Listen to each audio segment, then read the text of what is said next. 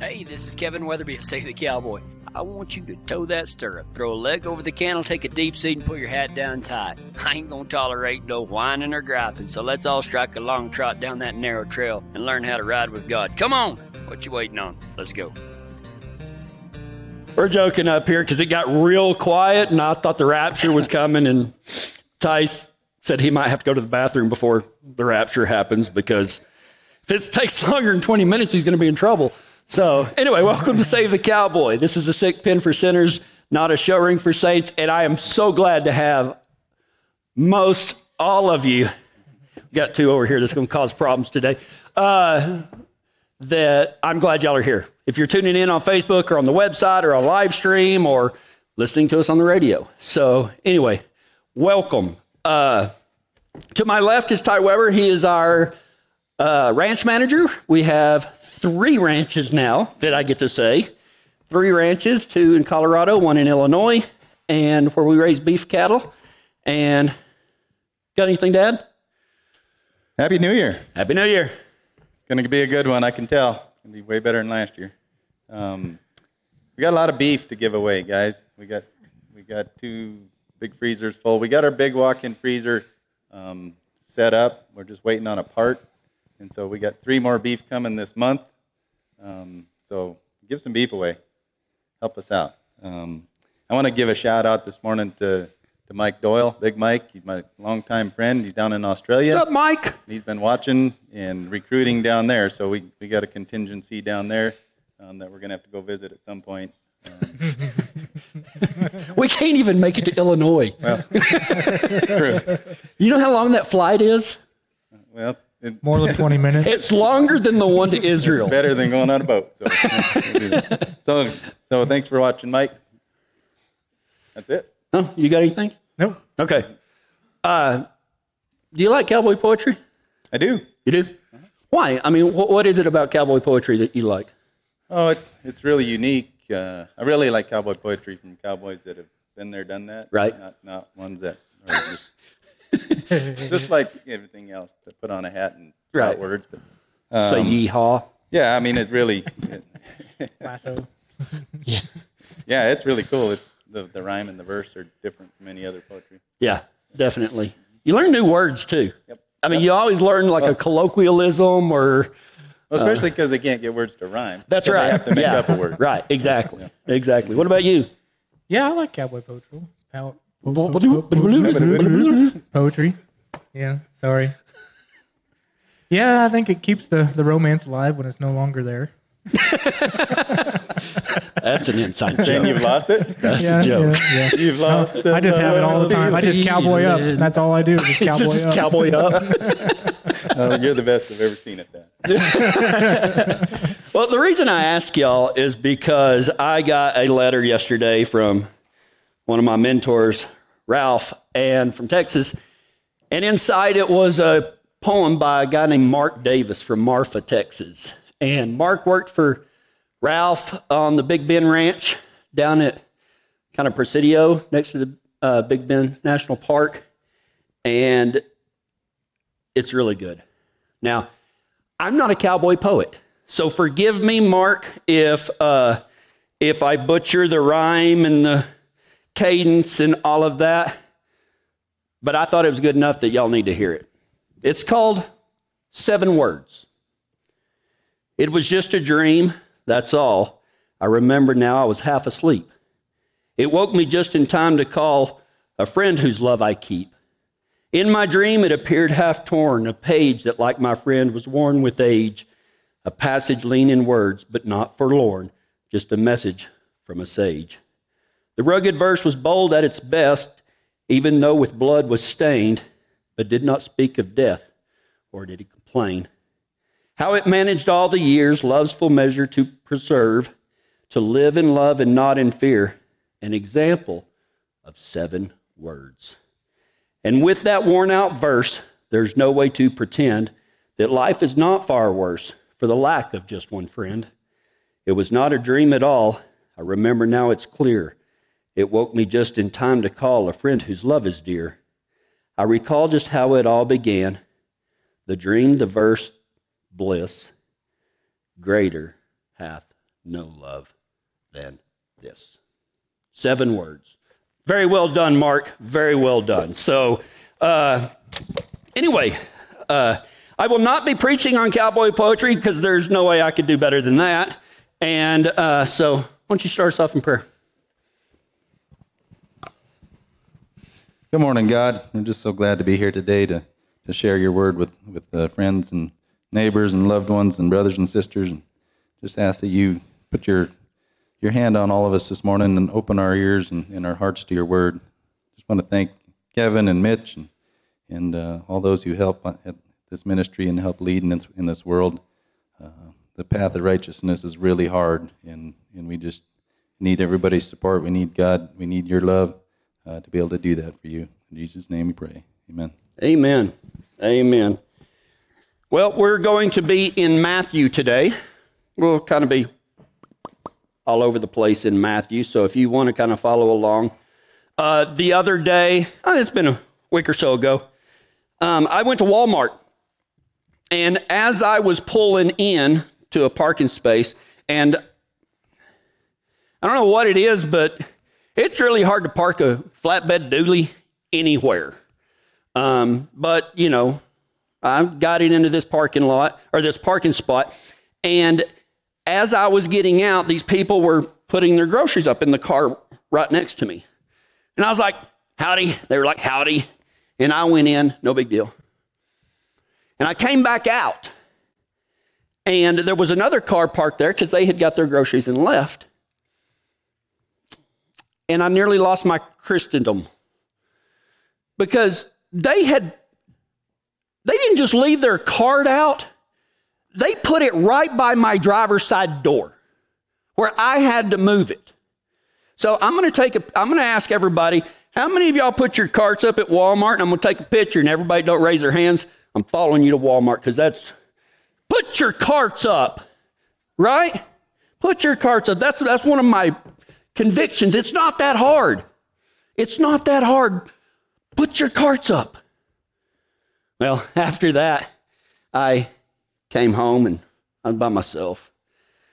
It was right after that kind of big snow that we got about a week ago or whenever it was. And I pulled in and I was going over to feed my horses. And I did something. I turned the traction control off and I did donuts by the shop. Why not, right? I mean, sometimes you just got to have a little fun, right? And I was out there, whoa, I was having a blast. Little kid got brought out in me. And then the next day I was out there and I was hooking up my trailer, and Ty snuck up on me like an Indian, like to scared the crud out of me and we're sitting there talking, and then he said, Was that you that did the cookies right here by the deal? I thought I was going to get in trouble. I was going to get scolded by the, by the ranch manager. And I was like, No. he called them cookies. I'd never heard that. Have y'all heard that? Doing cookies? Donuts, yeah. I mean, they're both around. I just, I had to ask him this morning, like, what did you call that? Is that? Cookies. I don't know. I mean, just, we call them donuts because everything's bigger in Texas. But anyway,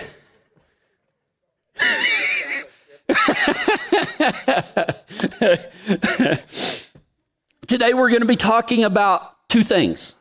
Okay? Two things convictions and humor. Convictions and humor. See, convictions are the foundation, maybe like of our house. Okay? Convictions, and when I mean convictions, I'm talking about those deeply held beliefs that are uncompromising, okay? Deeply held beliefs that are uncompromising. You know, convictions are like the uh, foundation of a house, but I think that humor sits on top of those convictions, and that's what everybody sees, okay? You, you can't just walk down the street and kind of get a sense of somebody's convictions, right? But, you know, if somebody's laughing and, you know, giving strangers high fives and everything. That's what you see. You can see humor, you can see joy in somebody. So I think that joy is kind of like, you know, the, the frame of the house and the doors and the windows and all of that stuff. Listen, I've never pulled any punches with y'all. If God said it, I preach it, no matter how tough it is to hear. But I've also made you laugh. Because if I can make you laugh, you're listening. And if you listen, I'll tell you about Jesus Christ. And I think Christians in America need these two things in 2021 better convictions and a bigger sense of humor. So, conviction. What do I mean by conviction? Listen, there have you, I'm sure I'm not the only one that's noticed this, okay? There are very little Bible based convictions left in the world today. It's just not there. A conviction that is set upon truth and not the whims and flaky desires of man. Have you noticed how, you know, that old fashioned stuff that your grandma taught you now seems outdated and like bigotry and stuff like that? And, oh, you know, they're, who cares what those people do? They can lead their own lives. Yeah, they can lead their own lives, but just because they lead their own lives doesn't make, doesn't make it true, right? We've lost our deeply held beliefs of the convictions of the truth of the Bible. Why can't we get back to that? Why can't we get back to that? But you know, I think convictions come in three areas. Okay? Convictions come in three areas. The first one is a conviction of belief. Okay, who is God? Right? Who is God? Who is Jesus Christ? Why did he come here? These are things that, you know, do, do we really believe that there's more than one God apart from the Trinity, the triune God? Well, there's a lot of gods. No, there's not. I mean, that, that's a conviction of mine. Nobody's ever going to convince me that, that there's another God apart from the Father, the Son, and the Holy Spirit. It's a conviction I have. I'll go to my grave believing that, and I believe that Jesus Christ was God's Son that lived a perfect life. And I have people argue with me. They're like, well, he wasn't perfect. yes, he was. That's, that's the whole point. Sorry, he lived a perfect life. Somebody asked me one time, they're like, so you're saying that whenever he was learning to walk, he never fell down?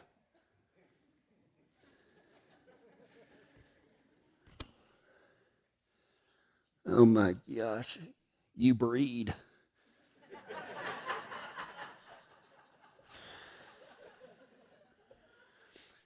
I said, Is falling down a sin? They're like, Well, no. I was like, Okay, then. Being perfect means he never sinned. Doesn't say that he never smashed his thumb with a hammer. They say he's a carpenter. So, I mean, but these are these are convict belief convictions. These are the foundations that that all of our faith resides upon. Do we believe that Mary was a virgin and gave birth to the Son of God? Yes, I believe that because the good book says it. Convictions of belief are the truths about God. Then there's truths of character, or not truths of character, convictions of character. And this is how your convictions start to change you from the inside out.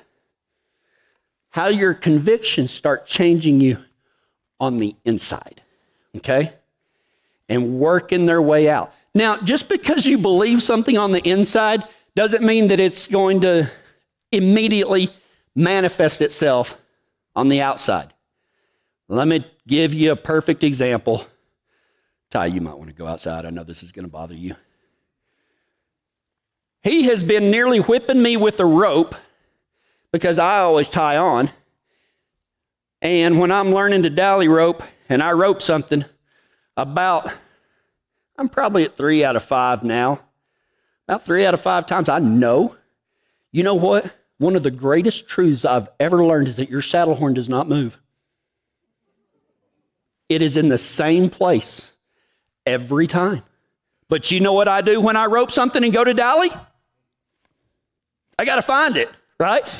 it's been in the same place my entire life. I don't know where it might have gone.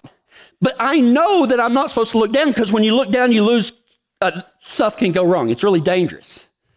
But that's a, that's a conviction of character. I know it and I try to practice it, but that doesn't mean that, that, you know, I can do like these other guys do and just stack them on and blah, blah, blah. Right? That's a conviction of character where it starts to change you from the inside out because we can take those beliefs and move them into character, okay? Because if we believe that God loves us unconditionally and He tells us to love others, then inside there starts to ta- a change starts to take place that you you can love other people. Right? Now you may not be very good at it. I'm still working on it. Okay? I'm still working on it. And probably about the same ratio. Three out of five, I don't do very good. But anyway, that's beside the point. You see how a belief will start moving in to your character. And then you have conviction of action. Okay? This is when you put your convictions into action. Just like I said, we know we're supposed to love each other. That's a conviction of belief or conviction of character. But when you actually do start loving other people, that's a conviction of action. It has gone through the entire process. It started with our belief in God, then it moved, He started changing our hearts about this stuff, and then we start doing it. Okay? You notice how conviction of character and conviction of action is basically the definition of repentance? When God changes our heart and we turn away from sin and we start doing it God's way. Is that not repentance? I mean, think about it. I preached an entire sermon on repentance and said that that seven year old little girl's definition of repentance was the best I'd ever seen. Repentance is being sorry enough to quit. Being sorry is a conviction of character, quitting is a conviction of action. But the whole point of this is I think that we're, the church in America is on shaky ground because no longer do we stand up for our beliefs. Because, and I don't think it's because we're cowards. I don't think we really know what we believe. You know, our, maybe our foundation is still a little bit wet and it hasn't set. But I think that we need to get back. Because if I take a stand, and George takes a stand, and Ty takes a stand, and Dell takes a stand, man, if if we all stand up for what we believe in, we can be the mighty force that the church once was. Not a tyrannical or anything, but of loving people, of doing what God called us to do, being set free from sin. Repentance is being sorry enough to quit. I said we'd be in Matthew, but that's in a second. Mark 16, 16 says, Anyone who believes and is baptized will be saved, but anyone who refuses to believe will be condemned. It all starts with belief. I got a question for you. Do you believe in God? Do you believe in God?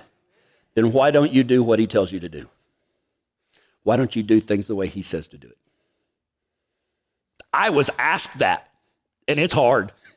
It's a hard question. I get it. I'm not trying to trap you, but it all starts with belief, okay? It can't move to that action without a solid foundation. Let's get back to that. Finally, humor. It gets me in a wreck all the time, especially with people that don't have a sense of humor and they breed. Oh my gosh. okay,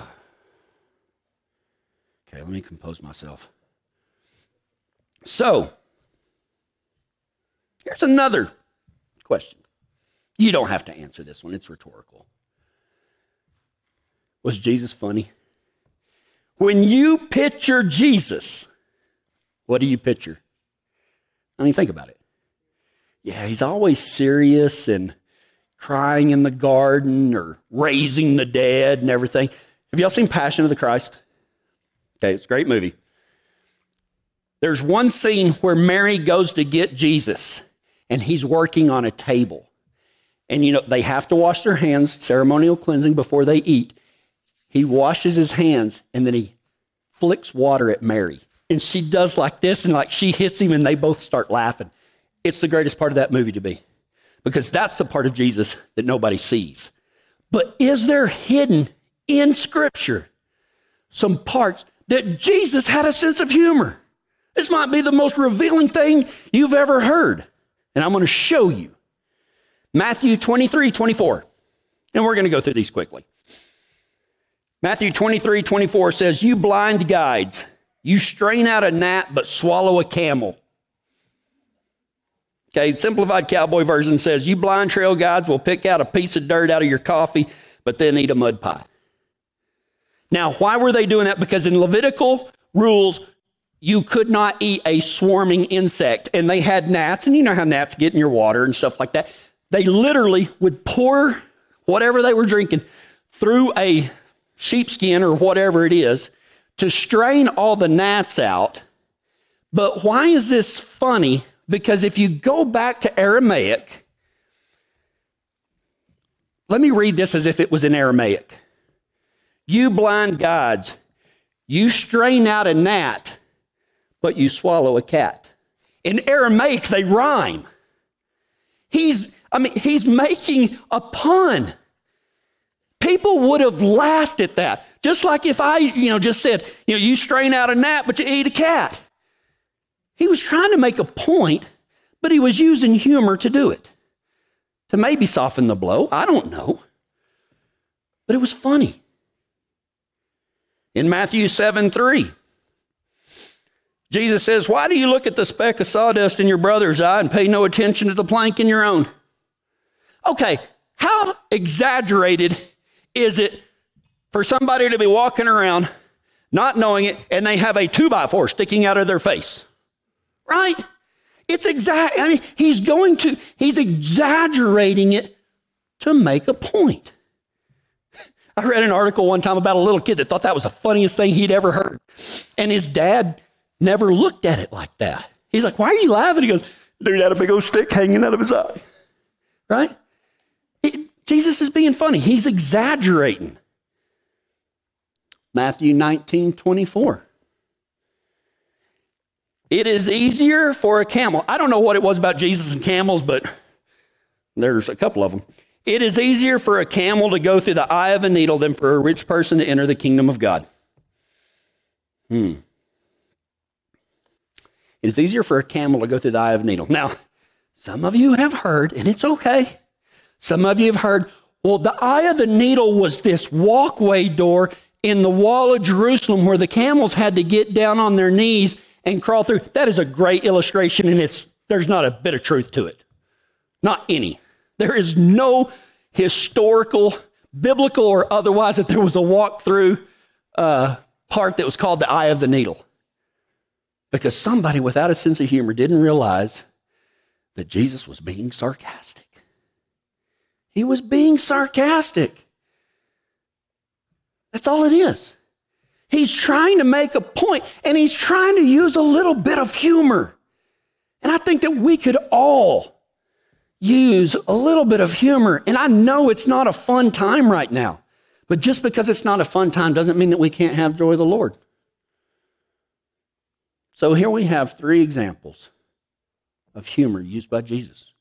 He used a pun, he used exaggeration, and he even used sarcasm. I'll leave you with one more. One more thought and one more verse. Did you know that children laugh five times more often than adults do? Five times more often. Isn't it sad that the older we get, the less we laugh? Unless you come work cattle with us, you'll laugh the whole time. Nearly five times as much as adults. And in Matthew 18, verse 3, Jesus says, Unless you change and become like little children, you'll never see the kingdom of God. Come on, guys. Where is our conviction? That's the serious side of this. Where's our convictions? But where's our humor? Where's our joy? Where's our love for others? Where's our sense of adventure and excited. You know, did, did Jesus come to live this abundant life? Except for humor. You know what I mean? Because there's nothing more detrimental to the kingdom of God than those uh, Eeyore Christians. La, la, la. You know what I mean? I just made that up. That's pretty good. Eeyore Christians. Because I got in trouble for my holy hole. Nobody, nobody thought that was funny. Well, y'all did, but y'all know me. Have strong convictions, guys. Have a sense of humor. And just know that I love y'all. Let's pray. Father, help us to believe in you and what you say, but also let us learn to laugh and experience the true joy of riding for you. You will never fail us, even though we fail you daily. Forgive us our sins and show us the way to repentance and righteousness. And it's in Jesus' name I pray. Amen. Thank y'all for coming. We'll see you next week.